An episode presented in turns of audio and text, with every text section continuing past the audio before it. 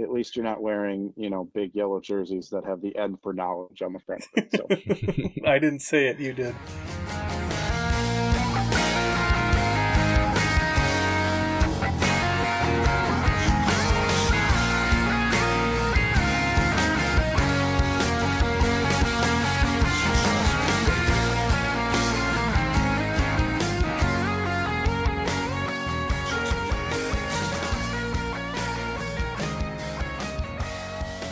Welcome to episode three of the Chasing MacNaughton podcast, and I'm your host, Tim Brown. With me today are my co hosts from Tech Hockey Guide, Rob Gilreath.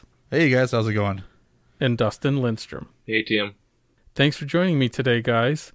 As always, we'll be discussing Michigan Tech hockey and the WCHA. Our major topics this week are the impact of the big non conference series weekend for the WCHA, with special guest Matt Wellens from the Duluth News Tribune review of the series with Alaska and its pairwise implications, Michigan Tech's upcoming series with Alaska Anchorage, and your questions plus our predictions. Let's do the thank you notes plus a brief note from our sponsor, and we'll come back and start with our chat with Matt Wellens from the Duluth News Tribune.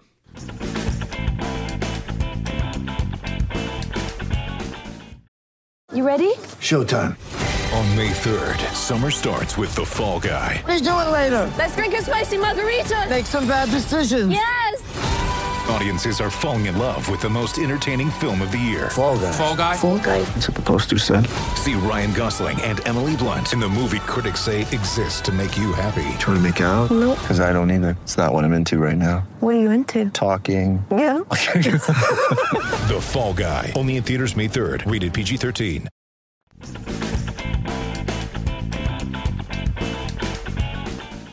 All right, let's get right into our first topic. Um, big non conference weekend for the WCHA, and we've got Matt Wellens from the Duluth News Tribune to talk a little bit about his impressions of Minnesota State after their series with Duluth. How's it going, Matt? It's going well, guys. We just uh, dug ourselves out up here in, in Duluth. Uh, they don't handle snow here as well as they do in the UP. So um, schools, it's, schools are going to be it's Monday. Schools are going to be canceled on Tuesday yet because they still can't dig out the city. It really makes you appreciate uh, the fine uh, men and women who drive the plows throughout the Upper Peninsula and the job they do over there. So um, one of the few one of the one of the things I guess I'll say I'll miss about the about I don't miss all the snow, but I do miss the people who clear it. they do a great job up there, don't they? Um, how much snow did you guys end up getting? Um, part, some part anywhere between my neighborhood is about 16 inches, um, and then uh, um, other parts of town probably 21, 23 inches. So, Wow. um, of course, I didn't, I didn't, I didn't live in Houghton. I was in that other evil city, uh, Marquette. So, um, which I know some people don't even consider. It's not even a real Yooper city, but um, we do get a fair, we did get a fair amount of snow there. So. yeah, I know. If if if Rob could talk at this moment, he'd he'd drop his typical northern sucks. Uh, I'll just say Fair that you guys could, you know, limit the math and, and keep the words uh, small for us simple-minded Northern Michigan grads. I appreciate it. All right. Um, so you got the chance to see the number one team in the country this weekend play Minnesota Duluth. Uh, what were your impressions? Uh, they're without a doubt the number one team in the country, guys. Um, you know, if anyone had any doubts about that, they they really proved themselves. Uh, Minnesota State did this weekend, and the Bulldogs they were without one of their top scorers in Nick Swaney, a Minnesota Wild draft pick. They were without their to- uh, one of their top defensemen, their their leader on the back end, uh, Nick Wolff. He was uh, knocked out of the game about two minutes, knocked out of the series two minutes in on Friday, and tried to come back twice and left right away both times. So uh, the Bulldogs were very much shorthanded, and um, probably Wolff's absence more than anything played a, a, a big part in the weekend than, than maybe even Swaney's, because Nick Swaney's not a huge scorer, but um, you know, I, I don't know if it would have made a difference or not. I think Nick Wolff, a big physical guy, he probably could make it, would have helped out a bit. But man, the Mavericks were good. Um, they they were really good. Their top line of Parker Tuomie, Marc uh, Michaelis, and and Charlie Gerard are are really strong. They're really good players. But then they just have so much depth throughout. You know, um, that that second line with uh, Jake Jaremko, he was solid in the series. Reggie Lutz of pitching in assists. Uh, Josh French, Jared Spooner, they're real strong up the middle. Um, you know, and then defensively, they're they're just a veteran group back there too, which which helps out a lot. And then Dryden McKay, um, I hadn't seen him play like that, like he did this weekend. Um, I've never seen him play like that. He was he was really phenomenal, and he didn't have to make a ton of huge saves late in the games. But what he'd do, he'd come up, he came up real big early, um, especially on Saturday to kind of prevent UMD from from jumping ahead or anything like that. So that that's a that's a dang good hockey team.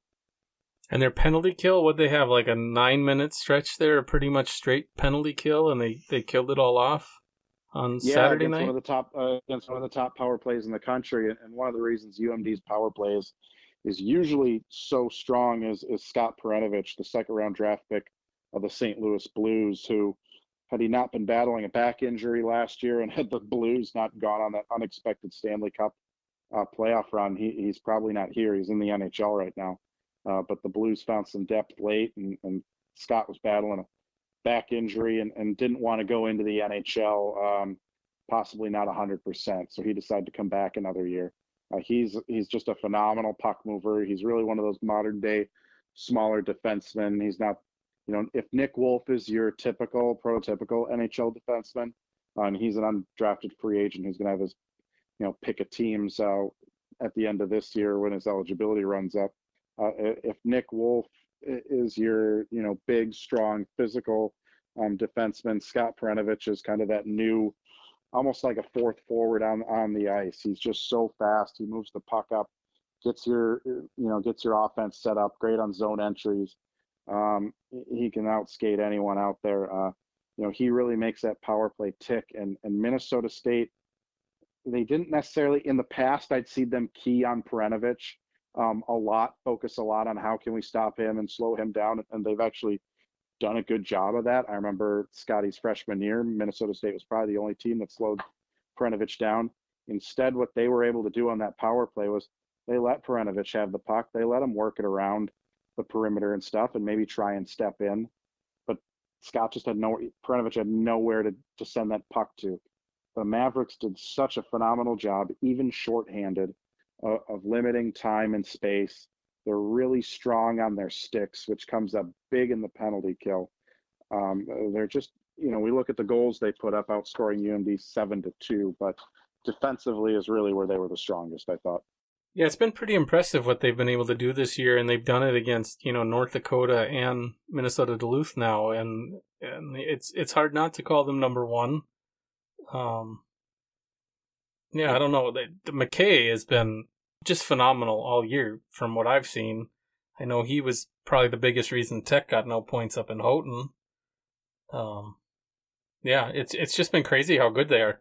Uh, Bowling Green, um, uh, the team that you know, the little I've watched them, they've come up on NCHC TV a couple times, like playing Western and such, and and I, I can never figure out that team whether they're one of the best in the country or they're just mediocre. But you know, you see them put up what they're the only team uh, minus North Dakota that's gotten more than a, a one or more goals. Yeah, uh, McKay's been just so good, and that's that that's huge for any team if if your goaltender uh, can play like that. Now UMD's not a you know they never I think everyone's knows this through their national championship runs. They haven't been winning national championships because they're lighting the lamp and, and running the score up on teams. They they win games, you know, one nothing, two to one uh, stuff like that. The national championship win three nothing over over UMass was, you know, that's a that's a blowout in the in the Bulldogs world. So, um, you know, if you can have, and I think that's just how you win championships nowadays. The, the team to win one before UMD was Denver, and, and they were the same way. They win games real tight. Uh, Scott Sandelin, the Bulldogs coach, you know, he's watched a lot of teams. This, he's lot of hockey this year, not just because he's scouting his opponents, but he's the head coach of the uh, U.S. junior national team. So, you know, he had said a couple weeks ago that Penn State and Denver were the best teams he had seen in the country. Um, I'm going to ask him this week where where Minnesota State um, sits compared to those two because you know UMD did a, a terrific job really limiting and controlling Denver and, and beating them to start NCHC play. So if he thought Denver was the best team, man, Uh, Minnesota State's far and above. I mean, there's there's I had no hesitation voting them number one this week, and it's going to take a lot for me to knock them off of the number one spot for a while here. You know, I know North Dakota's done real well, but um, with the Mavs having that uh, win and tie over North Dakota, I, I think that win says a that that win and tie by the Mavs says says a lot because North Dakota's really manhandled uh, some teams this year. The Mavericks might have been their only r- real big challenge so far, but Yeah, I don't think the Gophers were much of a challenge. That was kind of fun to no, watch the in, are not. in Minnesota. uh, having seen them twice, that's that's not a team to fear this year. no. They've got a yo- lot of young talent, but maybe see where they're at in a couple of years. It's not a lot there right Oh. now. They're, they're really young right now. That that's that's all. That they're they're you know, I I minus maybe a Scott. You know, when I look at the Bulldogs, there's not a ton of speed demons on that team. You know, maybe a Noah Cates, Cole Koepke, Scott Perunovich, uh, Kobe Roth has got some wheels at times, but um, the Gophers look slow against the Bulldogs, and I'm not used to saying, you know, the Gophers look slow. That's usually one of the things they're not. They're usually a fast team. I mean, Wisconsin's just as young, but man, they're a high flying, fast team. They just play like rookies a lot right now, um, and, and make rookie mistakes. Mhm. the Gophers, um, not not not as talented. Whereas the Mavericks, again, they're not the fastest. They're not the fastest team. It's just you, you that looks like a veteran team built for the playoff guy, playoffs, guys. I mean, when St. Cloud would dominate UMD, you'd be like, all right, is this is this high powered offense that's you know uh, this fast, speedy style play? Is this built for the postseason? And we saw St. Cloud. It, it wasn't. They got beat, uh, you know, by strong defensive efforts uh, in the first round the last two years. I don't think that's going to happen to Minnesota State this year. Uh, I'm starting to think that loss to Providence last year really was just a tremendous stroke of, of bad luck Yeah. and being stuck in a in a horrible regional. Um, this is a veteran team. This is a smart team. Uh, you know, I, I can't emphasize that. Um, you know, when teams that are good on their sticks, it's not that's not a physical attribute. That that's smarts. They know how to time things. Uh, they're really really strong on, on their sticks, and they can disrupt things with it. Um, they're they're as, as good as it gets, I think, right now in, in the country. And if even if they do take a dip here, they hit that second half slump. You know, in January, sometimes we see that with, with the top teams. Uh, if you've started to run away with your conference or that number one spot in the country, you fall into a lull. I, I have all the confidence in the world that the Mavericks can uh, make a run um, in, in the postseason. Yeah, and that's something that they haven't been able to do yet, um, despite having some very good teams over the last several years, and even going back towards the very early days of after the the conference shakeup. And I, I think they're really due to make that mark in the tournament, and it's good to hear that it it does sound like they have a team that is built to do that. Yeah, I might be eating these words, you know, come come March. Uh, you know, the, the fool me once, shame on you. Fool me twice, three, four, five times, shame on me. Um, yeah, that is. You bring up a great point. They they haven't done it in the NCAA tournament yet. Well, I think Um, one thing they have going for them this year is, you know, you've got Tech, you've got Bowling Green, you've got Bemidji, you've got Alaska, so it's not like it's going to be a cakewalk to get through the WCHA tournament. That they they they'll have good competition. I I think this conference is six deep for teams that could make the tournament and actually do something, and and maybe a little deeper than that because I really just think it's Alaska, Ferris, and or Anchorage, Ferris, and Huntsville that that just aren't on the same level. Yeah, Um, I, I, and I agree. yeah, so I, I- feel like they're they're going to have the biggest thing for them, eh, which I don't know how much it matters this year. When what the nearest regional to them is Colorado. Otherwise, they're going east. So you Right, know, it doesn't really matter where they get. and- but I guess if they at least go to Colorado, they're not faced with a Providence and Providence type situation or whatever. Well, they'll probably they'll probably get Denver, and you know Denver. we're seeing, you know, Denver. I ri- originally I would have told you no, Mankato's not going to out to Colorado because uh, Denver will be the number one seed out there. UMD will be the number one seed in, in Allentown, and et cetera, et cetera. But though, you know, we've seen Denver and UMD slip now. Um, Well, but who, who's hosting in some De- work- who's hosting in both have some- Colorado? yeah, both have some work to do. Is it Denver? Denver will be the host in Loveland, Colorado. Yeah. So uh, that could be uh, interesting there. If maybe that's the trap. Yeah, because if Minnesota Denver's a one seed, they're going to host, so it doesn't Right. matter. They go east. But but between Worcester Al- Albany, you don't really have a No, a, no. team in the hometown type situation like Providence. Right. You know, Worcester, they're going to put Boston College or Boston University out there, and BC has always done really well in Worcester. Yep. Uh, that's kind of like their home regional. Uh, Denver, I would still think would be the team that could pose. You know, Denver now the challenge is they're not going to be a one seed, probably, unless things turn around for them. Uh, if you know, if Denver's a, a two or a three or God forbid a four, um, that could that could be uh that could be problems for for someone uh, in the country if they have to play Denver in Loveland uh, in that first round. Um, you know, like Providence a four seed, Denver a four seed. So with the NCAA tournament, there's always uh, traps out there. I mean, we saw UMD almost you know fall through one last year against Bowling Green when when Chris Bergeron and that team put forth one one heck of an effort, uh, gave the Bulldogs the biggest challenge of, of the tournament. Um, you know, probably the second biggest challenge I'd say outside of the you know Mankato taking UMD to, to overtime in the West Regional semifinals two years ago.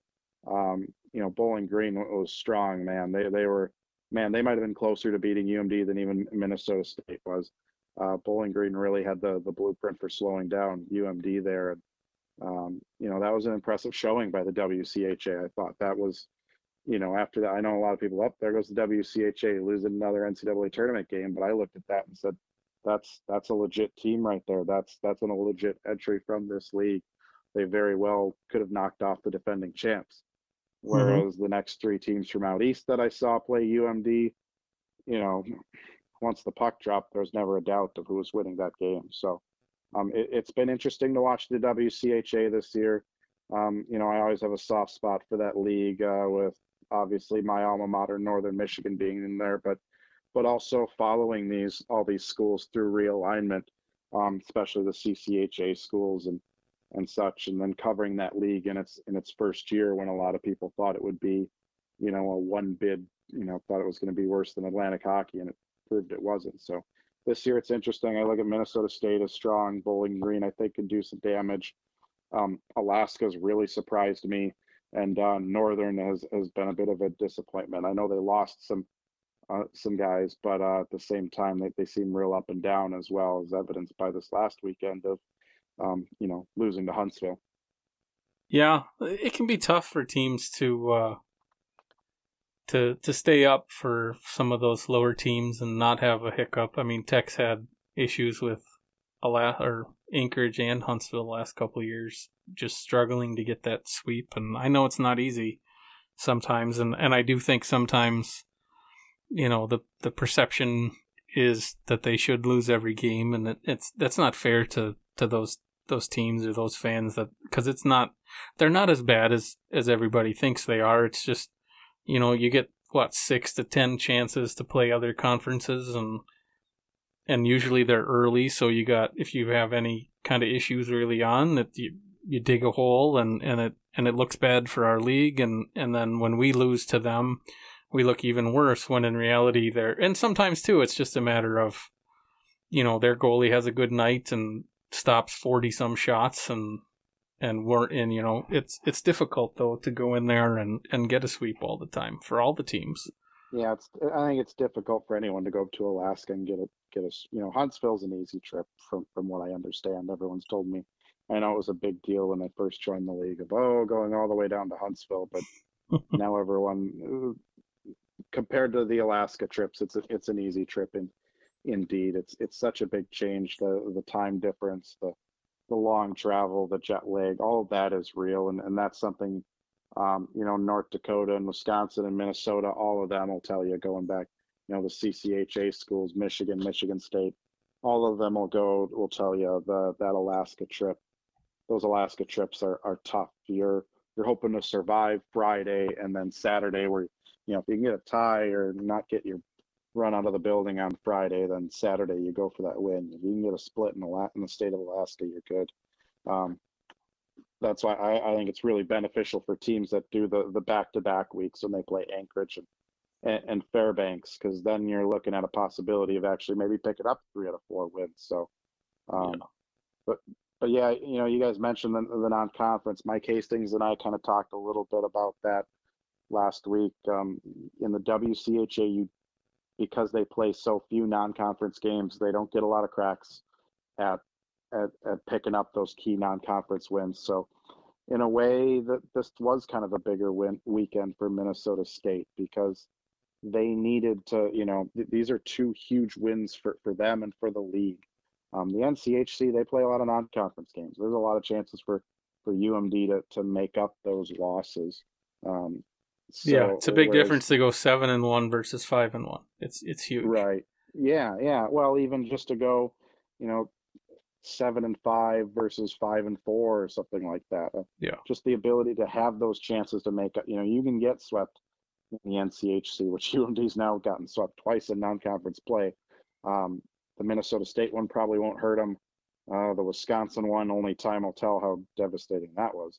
Um, Yeah. it just depends on what you know Wisconsin, how Wisconsin's going to fare here. Um, you know, you can make up those losses in the NCHC. That's what's helped those teams make the tournament the way they've done is is the amount of non-conference games they're playing. So um, I would think whenever this new league that you guys are all trying to start or whatever's going on there, um, the the silent treatment we're all getting on that, um, I, I would I would you know expect that there'll be more non-conference opportunities um, for everyone in that in that league. So Have you looked into that and tried to get any kind of comment on that? uh, someone at Northern once told me that the reason they don't call me back is because they know they'll spill the beans to me. So Um, so Northern wisely has given me the silent treatment. I've actually heard back from more people at your little school there, gentlemen, than, than I did my alma mater. Uh, but but nothing, you know, that was over the summer. Once uh, the Bulldog season started, I'm all in that. Just the rumors. It sounds like it's all silence. I don't know if anyone. They may not be telling us anything because they don't know anything. That might very well be what's going on. Well, I think it's so up in the air, you know, contingent on like what happens with St. Thomas, what what uh and and I don't know what you have you heard any rumblings about Miami and Western and more geographical reshuffling? Miami and Western are not leaving the NCHC. Forget Okay. about it. There's two. It's financially, it would competitively, it would make sense. Yes, financially, it would be devastating because, um, a the the exit fee for the NCHC is high, really, really high. Um, I, I forget. I believe the number might be it might be about a million bucks, something around there. It's a lot of money um, to leave the NCHC. It costs a lot. Um, secondly, the NCHC also pays out. Um, the conference tournament is uh, they've they spent the first few years building up the league reserves. Uh, now just they're not paying out Final Five money. It's not that, but they are getting money back from NCHC TV. The teams are getting money back now from the uh, Frozen Face-Off. So um, I, I I know people keep bringing it up, but Miami and Western aren't going anywhere. The more likely scenario is that Miami and Western convince the league to bring another Eastern team in. Bowling Green would probably be the obvious uh, choice out there in getting all the MAC schools together. Um, Yeah. I would think that that is way more likely to happen right now at this point um, than than them leaving the league.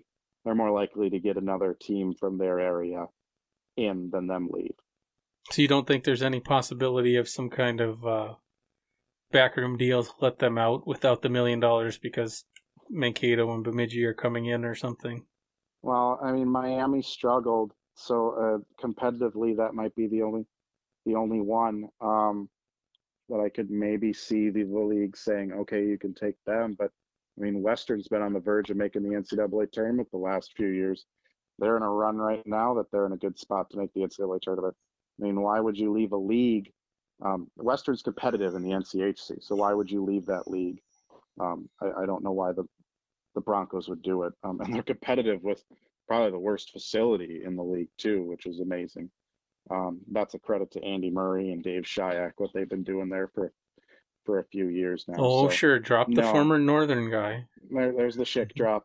Um, long live the the Dave Shyiak mullet of 1991. um, I, I it's it's it's not happening, guys. They're- No, that's that's fine. I don't fine. think there's going to be a backroom deal. I don't think anyone in the NCHC is interested in Bemidji. No offense there. Um, from what I've heard, that's just not. They're not interested in Bemidji. They're they're the league is very happy the way it is right now. It's won four straight national championships. yeah. Um, it, it's it's been you know the two teams that are struggling are, are Omaha and Miami right now. So, um, but Miami just hired Chris Bergeron. I think they're going to let that play out a bit um, and, and go from there. Um, the most likely scenario, guys, honestly, is that um, you know I think Bowling Green and Minnesota State would be the two teams that the the league would add. I don't. I think that is if if the NCHC is going to expand, if they decide they're going to expand, which so far they have shown no um, inkling to want to expand because things are going so well right now. They're making money. They're winning national championships. They kind of why change things? Well, Um, and it, and and then you're splitting the check ten ways. It doesn't really add much That's- money. you're right. That's that's another big factor there. Un unless you know you're bringing in a school that's really going to boost attendance at the Frozen Face-Off, which Minnesota State would probably help. That's a nearby Minnesota school. Or if they're going to really give a bump to to the TV to NCHC TV. Um, you know, the league's not making really any money off that CBS Sportsnet deal. That kind of keeps shrinking year in and year out. Um, it's all about the streaming. Um, unless the team's going to bring a huge, you know, group of subscribers in, um, you're right. Why would you? Why would you split that check even more? So St. Thomas would be. An, I, I'm curious if St. Thomas could uh, get the fund, could up the funding of their program, get a new facility. That would be another very, very, very intriguing option for for the NCHC. But right now, I don't know if St. Thomas can can pull that off. Um, also, their their women's program needs a home, and the WCHA would be a a very very good fit there. So, and I know talks have taken talks have started there of the women's program going to the WCHA. So, the WCHA has started talks with with St. Thomas, at least on the women's side. I don't know what's going on on the men's side. Yeah, and I think that's uh, I think that plays into what the teams uh, in the WCHA that are have announced that they are intending to leave. It, it, I, I think St. Thomas is a big player in that, and I, I really don't think that they're going to have an issue finding funding because there's a lot of rich alumni that came from St. Thomas. They've got a good base of people that they can go and fundraise from. Um, Who wouldn't want their name on the D1 hockey rink? Right, and I, I, I- I think I think that is going to happen. It might be a few years, but at, at some point, St. Thomas is going to be playing D1 hockey. I think it's a matter of when, not if. Yeah, it's probably a matter of where, not not not if. The real estate trying to, you know, do they want to try and find someplace, you know, near campus? I don't know where they do that. Um, in- in Minneapolis, find space there. They might have to build a facility uh, somewhere else in the Twin Cities to pull that off. So A new rink at the fairgrounds. State Fairgrounds. That's where they used to play, right? Yeah, except they can't tear down that old building. Yeah, I suppose. But there's plenty of room there. You can find that somewhere. might be a little too close to comfort for the Gophers. They got that, that program. As we go back to the Gophers, they got enough problems right now. Uh, the last thing they need is another D1 hockey program to move into the the Twin Cities. Well, I think Uh, that's the opportunity for St. Thomas. Cheaper price point, get fans, and poach them from the Gophers because the Gophers aren't exactly fun to watch, and the price point's terrible. So go for it. Who knows? I think St. Thomas. I, I think their best bet, because even if they got all the money in the facilities, you still got to be competitive. Um, if I'm St. Thomas, I don't want to jump. If I'm jumping to D1, I don't want to jump into the NCHC right away. Um, oh, I wouldn't 'cause they're- either. they're gonna they're gonna have to they're gonna have to rethink their recruiting. Um, there's a lot a lot of good hockey talent here in the state of Minnesota, but um, there's still only so much to go around, and and six D1 schools in the state. Um, I mean, Mankato doesn't sustain themselves with Minnesota kids. They they got a they got a few for depth here, but their top players are all coming from outside of the state. Well, two of their best players are not even from the country, so they're going to Germany for players right now. Um, you know, Bemidji, we've seen the same thing. Uh, really, only UMD, Minnesota, and St. Cloud, uh, they're getting the top Minnesota kids. So, you know, for St. Thomas, I think whether it's the WCHA or the um, TBD league, whatever you guys have. Has anyone come up with a good name for that yet? Uh, we The CCHA. the CCHA. yeah, yeah. Um, I was told that's not happening either. Um, I was pretty disappointed about that. I was all, all looking forward to, to that league maybe coming back. I just can't Uh, imagine them throwing away both those names and starting over. You know, it, Um, you know, I think I've had this conversation with, with some people. Maybe the biggest mistake that um, the new WCHA made was keeping that WCHA name because it it's just it kept everyone from starting fresh. They tried to keep doing things the way they were, and you just get compared to the the old league. Um, one of the things I think the NCHC has benefited from was those eight schools all had a completely fresh start. They had no history holding them back. They had no traditions. They well, I think some of that is is the fact that you don't like the old guard in the office was still there. I mean, the head of the Right. referees is still the same guy. Like, how much? Like, you got a new commissioner, and that's fine. But I think there's too many guys there that that are still there I that were now there. it's I think now it's ago. its own it's it's its new it's its own league. Yeah. But that first year, it, what really kind of held it back at first was I could tell how much they were still hanging on to the to the old ways, and not recognizing that this was a new league. I think maybe letting the WCHA name and everything die and starting from scratch would have been a would have been a smart move. Then then you wouldn't be getting compared to the to the old WCHA and and such. Um, That's true. so I I would not bring back. I'd let RIP CCHA. I love you, but um, maybe just let it rest. I think it is in their best interest to come up with a new name and and and, start fresh. That that would be a smart move for for these uh, seven schools and, and whoever else they're they're getting. Um, whether it's going to be eight or ten. Well, thanks for joining us, Matt. Um, anything else you wanted to touch on? I think we pretty much covered it all. Well, I'd, I'd throw in a tech insult, but you guys swept Northern earlier in the year, so I'll just keep my mouth shut on, on on that front. Um, your jerseys are are much better looking than Northern's. How about that?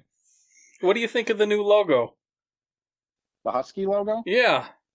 Well, that's awful. That, Okay. Why, why? That's awful. That's the dog needs a mouth, guys. Come on. I I agree. I agree one hundred percent. But at least you're not wearing. At least you're not wearing, you know, big yellow jerseys that have the N for knowledge on the front. of it. So I didn't say it. You did. no, I, I, I- I think it's a fine shoulder patch, and I think it's fine for other sports, but it's not a uh, feature image like they probably wish it was. just give the dog a mouth. That's all you guys need to do. Give that's that's how you solve all of tech athletic problems right there. Yeah. Email Calvin Larson and let him know. Oh, I, I talk to him regularly. I'm sure I can uh, drop that one too. I'll get yelled at when he listens to this podcast. Ripping you guys' logo. Nobody at. Tech So, listens to this podcast. Come on. I'll make sure Calvin listens to this episode. I'm going to tell him I made fun of him on it. I'll make sure not to cut that out. Maybe I'll even put it right at the beginning. Well, thanks for joining us. I appreciate it. Solid job. You guys are doing some fun work out there. Keep her up. Thanks. We'll talk to you later. Bye, guys. All right, let's discuss the pairwise implications of the Alaska series.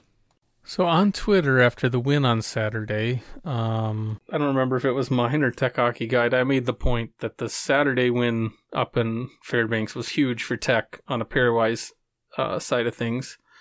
And for those of you who don't know exactly how that all works, there's basically three way three things that go into determining whether or not you win a pairwise comparison. One is your RPI, which is calculated based on who you play and who your opponents have played all year. The other is common opponents between you and the team you're being compared with. Each of those get one point in the calculator. And then the last one is head to head. And so each win that you get against another team uh, gets you a point.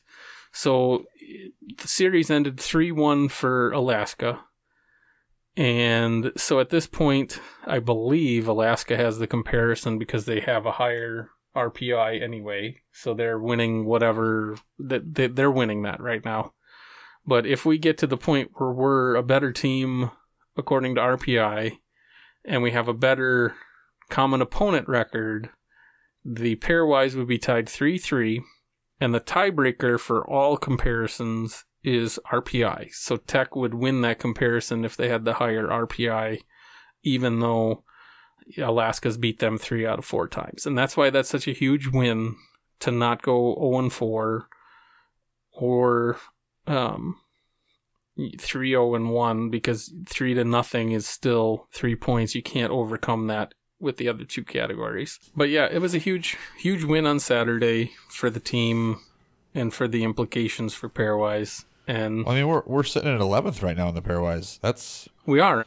that's not a sad place to be. A lot of that's because we've played, uh, you know, North Dakota, uh, Minnesota State, Bowling Green. We we've had a good schedule. It, it's going to drop over time simply because we don't play those teams as much. Well, not necessarily. Well, I mean, It- if we keep winning, it'll keep to- going. But but the you're but- sitting in a, it's it's a good space place to be, and what it means is when you're playing Huntsville and Anchorage and teams that are in the lower part of the lower lower half of the standings, you, you cannot afford to lose to them. No, we need to get W's against those bottom three teams because they're going to hurt a ton if we lose.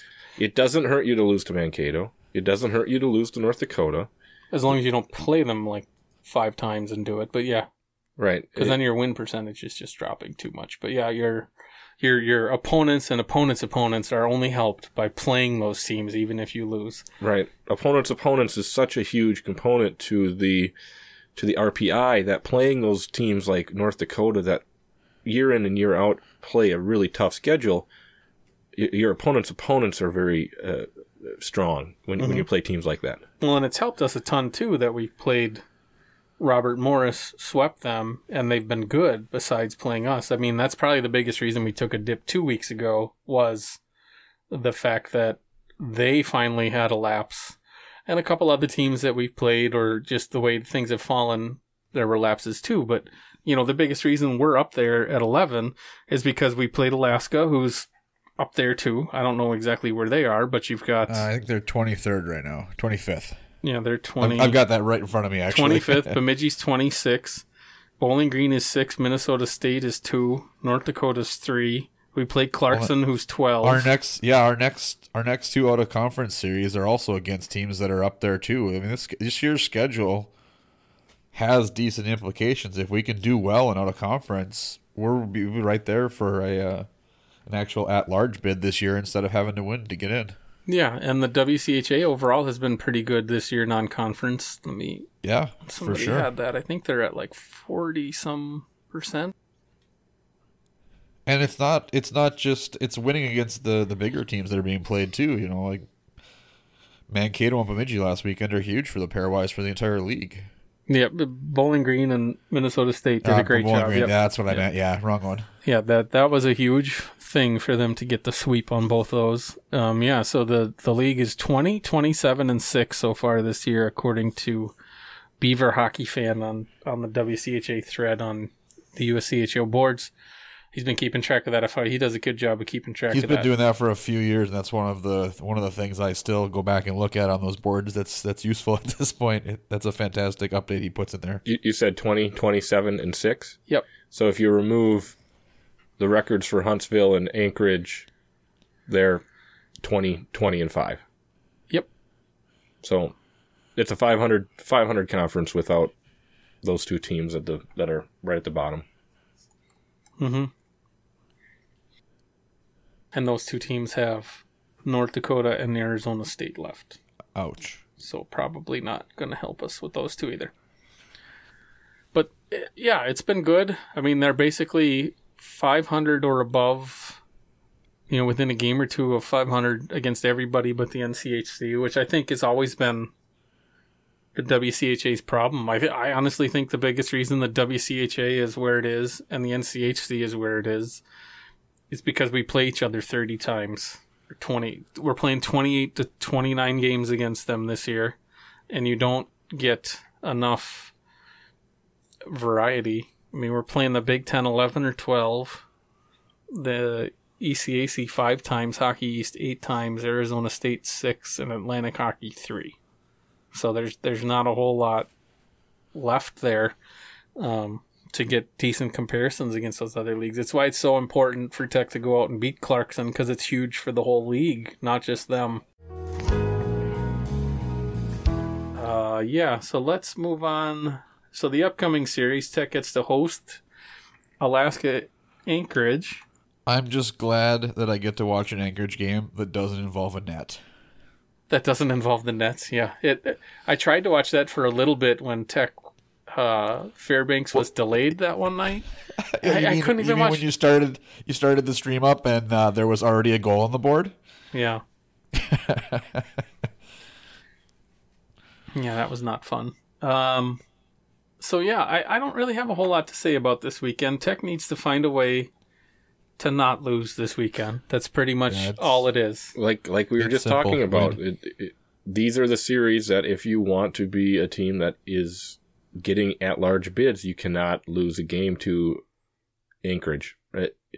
and it's nothing against anchorage but they're it, it's all the, they, they haven't won right They're down. They're Yeah. they're just not good enough. they team teams that have poor records like that are ones that kill your pairwise if you lose to them and uh, if if this team has aspirations to be an at large uh, get an at large bid then they, they need to sweep Yeah, they just need to win. It's plain and simple.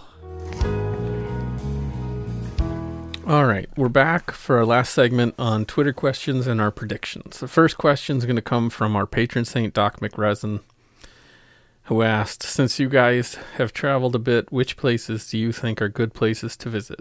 You know, polite fans, nicer arenas, etc.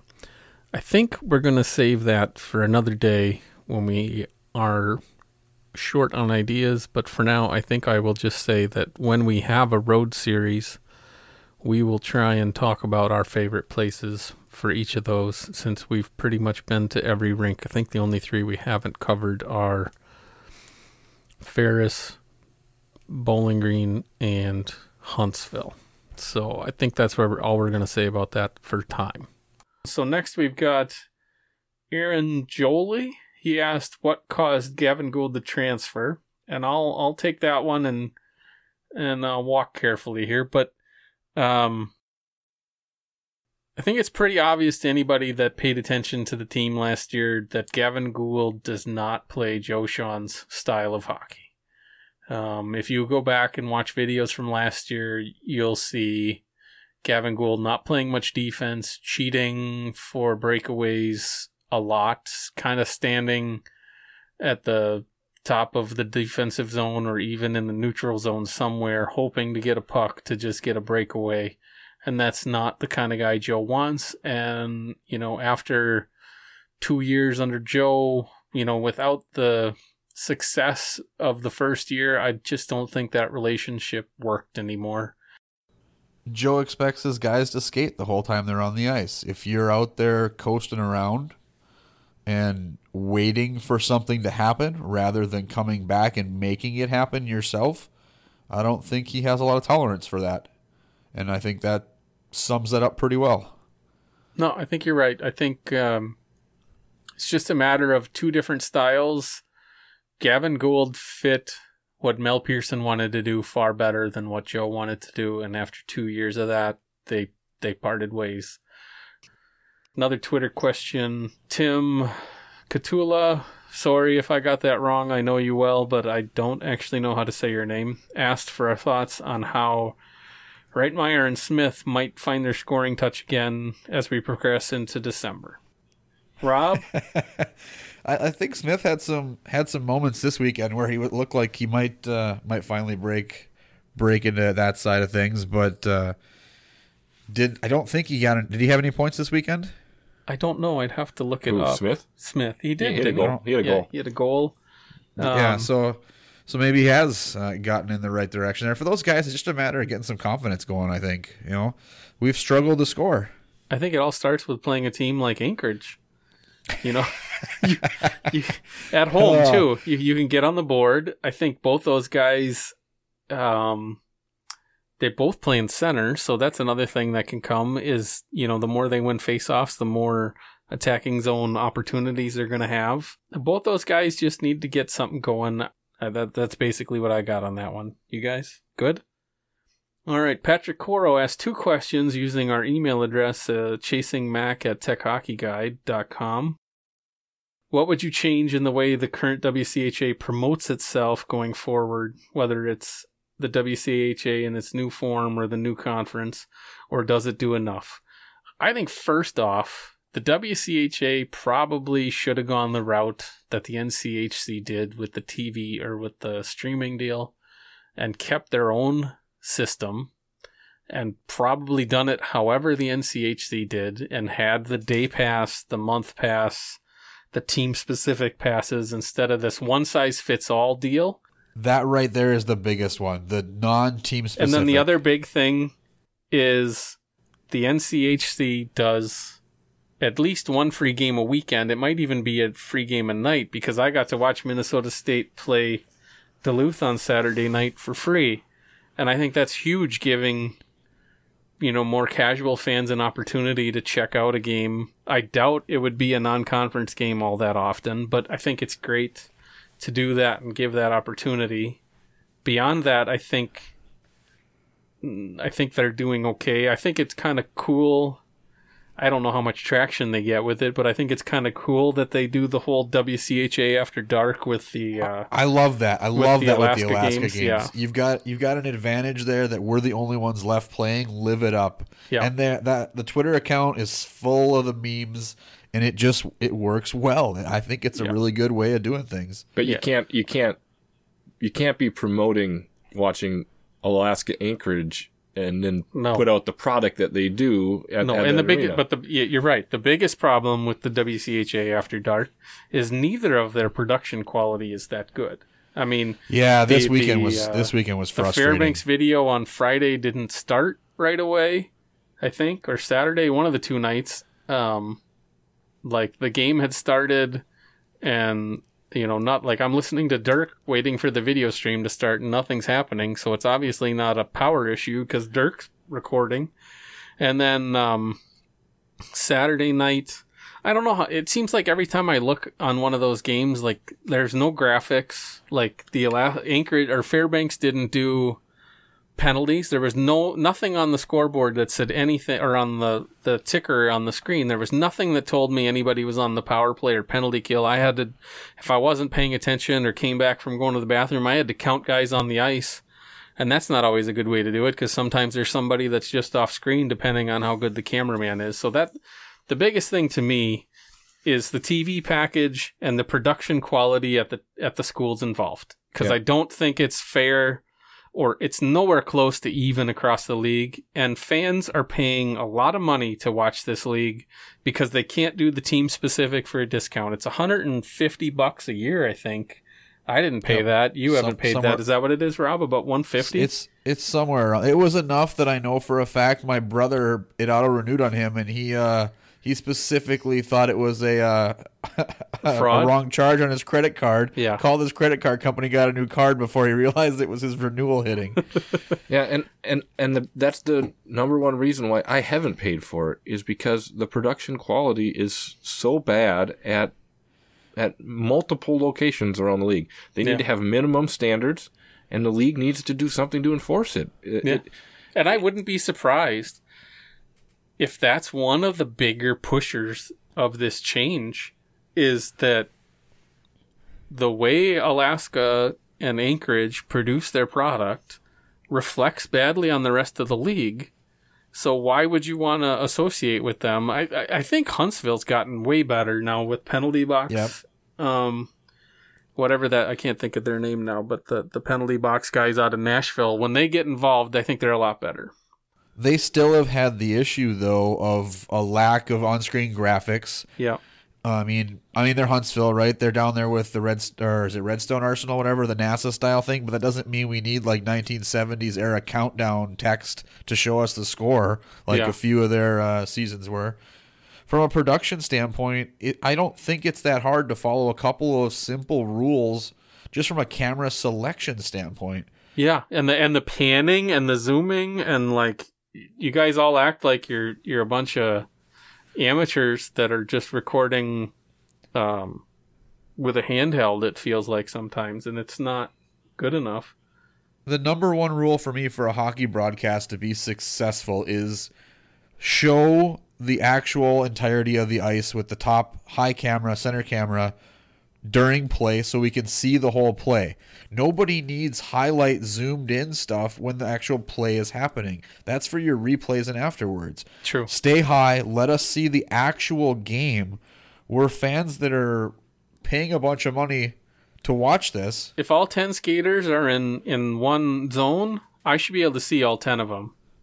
Right, and for the longest time in the I don't know if it was the first or second Alaska game this weekend, they were going from anytime Alaska had the puck, it went to the high camera so you could see everything. And then as soon as we would get the puck, it would zoom in to like highlight level and you couldn't see anything else. And the stutteriness of it, at least back home where I was watching at my folks' house, the stutteriness of it at that point with that high zoom, it was actually like nauseatingly bad. Like sick to stomach getting a headache with how poor the quality was. There are too many schools in this conference that are doing that on a shoestring budget with people who don't have enough pride in what they're doing to do it right. Because for the after tech scored on Saturday or Friday night, what was it? The replays were missing constantly. well, replays too, but like, or no, it was Saturday night, wasn't it? Where there was like ten solid minutes where Tech scored and the scoreboard said one nothing Alaska wrong. or Anchorage Yeah. or Fairbanks. I can't. It was it, it was so bad that Bruce, the the play by play guy for Fairbanks, Called him out twice on there. called him out on it because he was getting emails to say that, th- that there are angry tech fans that have the from score our is wrong. editor, but yeah, yeah, and other well, people. You know, it wasn't just. I No. don't think it was just him, but yeah, it's you know, it's a matter of like you said, taking pride in the product you're putting out. I know a few years back I mentioned to the guys that are doing the tech one that you guys don't seem to be watching the stream you're putting out in any way. And because I, I was talking to them, they're like, "We're watching the quality of the feed. It looks great on our side." I'm like, "You need to have a, somebody monitoring it that's actually watching it played back down because what yeah, you're look, putting what you see out on the scoreboard is not what we're getting out. Yep. Yeah, exactly. You and all it takes is some cord somewhere to be screwed up and and you're in trouble and i've seen that before Yeah, for sure. That said, that it's FloHockey. I do love the fact that I can jump around and see a bunch of different leagues with in FloHockey too. That is a benefit of the the large cost, right? I can watch college hockey all evening long, starting on the East Coast all the way through to the Alaska games, but having them all in one package like that, which I think is nice. All right. I don't think we needed to spend 10 minutes on that question but but we did. Uh, the only other question i got was the second part from patrick coro and it's um, following on last week's show about officials consistency and communication with the fans. Does the WCHA have a place where the general public can read more in, into the previous weekend's rulings or league office decisions? And the short answer on that is no, unless there is a decision that results in a suspension. Yeah, I think supplemental would be the only reason that they put anything else out, right? Right. Um, yeah, that's pretty much it. The only other question we got was from Noah Lawrence. He wanted to know more about how the Bowling Green game, uh, the Bowling Green sweep impacted Michigan Tech's RPI and pairwise situation. And uh, we kind of covered that with everything else. All I really want to say on that is it doesn't really matter that we split with them versus the Minnesota State series. It's more important that we play quality opponents and that all helps our pairwise as long as we don't, you know, lose all those games.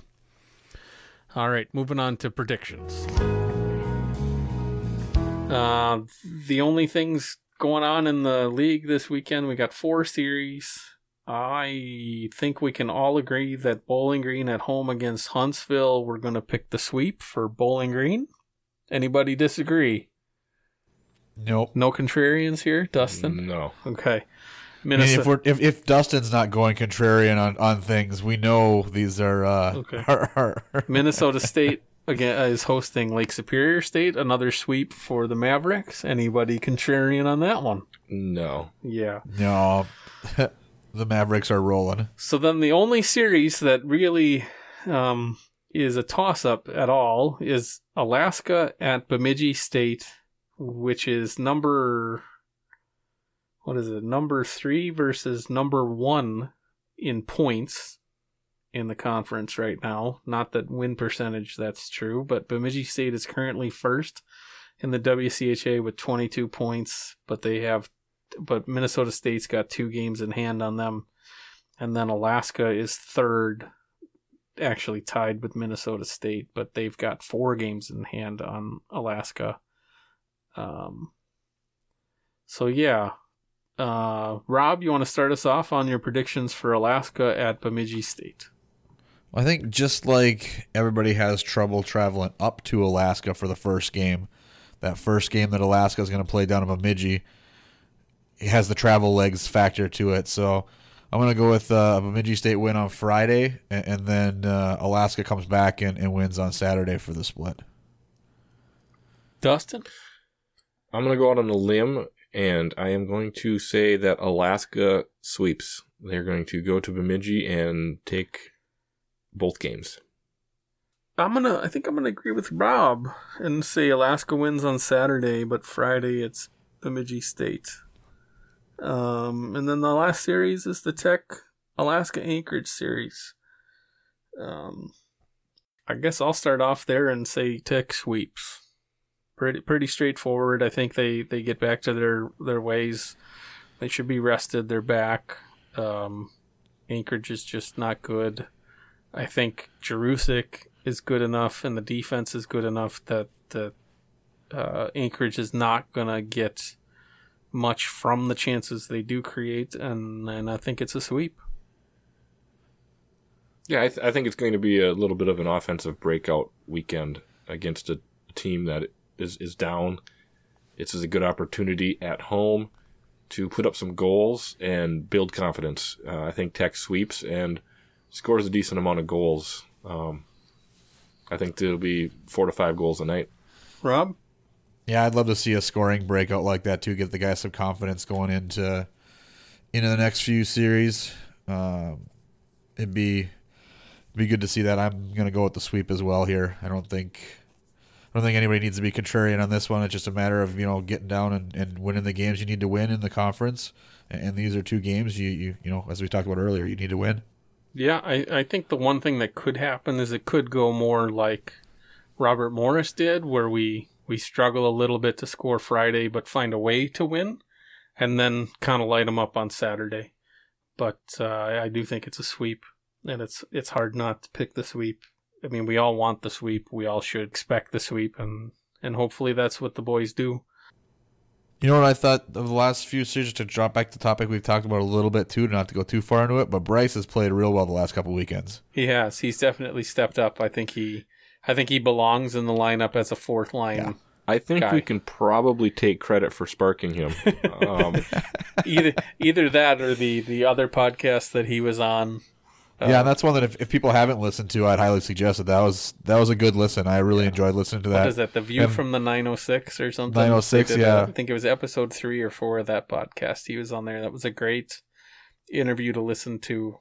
Um, him talk about him needing to work harder and wishing he got more chances, but making a comment about how he had to earn those chances. And I thought it, it really spoke to where where we all think the captain's situation is at, and and and how he's not. You know, Joe isn't just going to play him because he's the captain.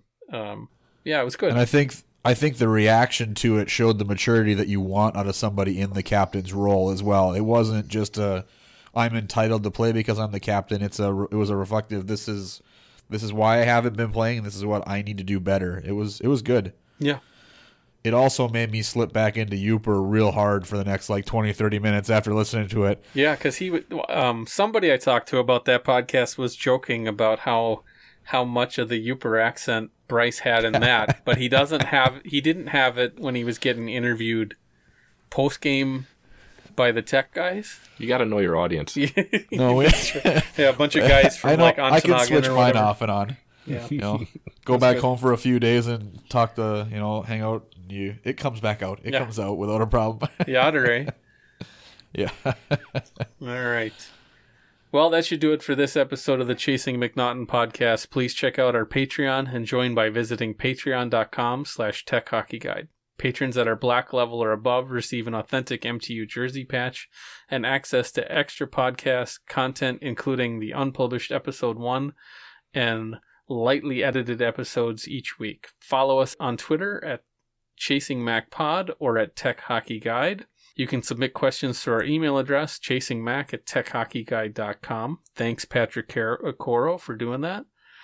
Or send a voice message directly at anchor.fm slash chasingmacpod. Don't forget to subscribe to the podcast on Apple, Google, Spotify, or wherever you get your podcasts. If you can't find the podcast on your site of choice, please let us know and we'll make it happen. Please check out Jonathan Zemeda's series previews every Friday, and Michael Anleitner's Old Dog in Texas column every Wednesday. There should also be semi regular content on Mondays and Tuesdays going forward from Matt Cavender and myself. You can find all this and more at techhockeyguide.com.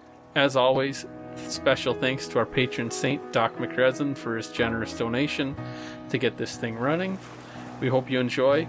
Also, thanks to the thank you notes for all the bumpers in this week's episode. If you like what you hear, check them out at thethankyounotes.bandcamp.com.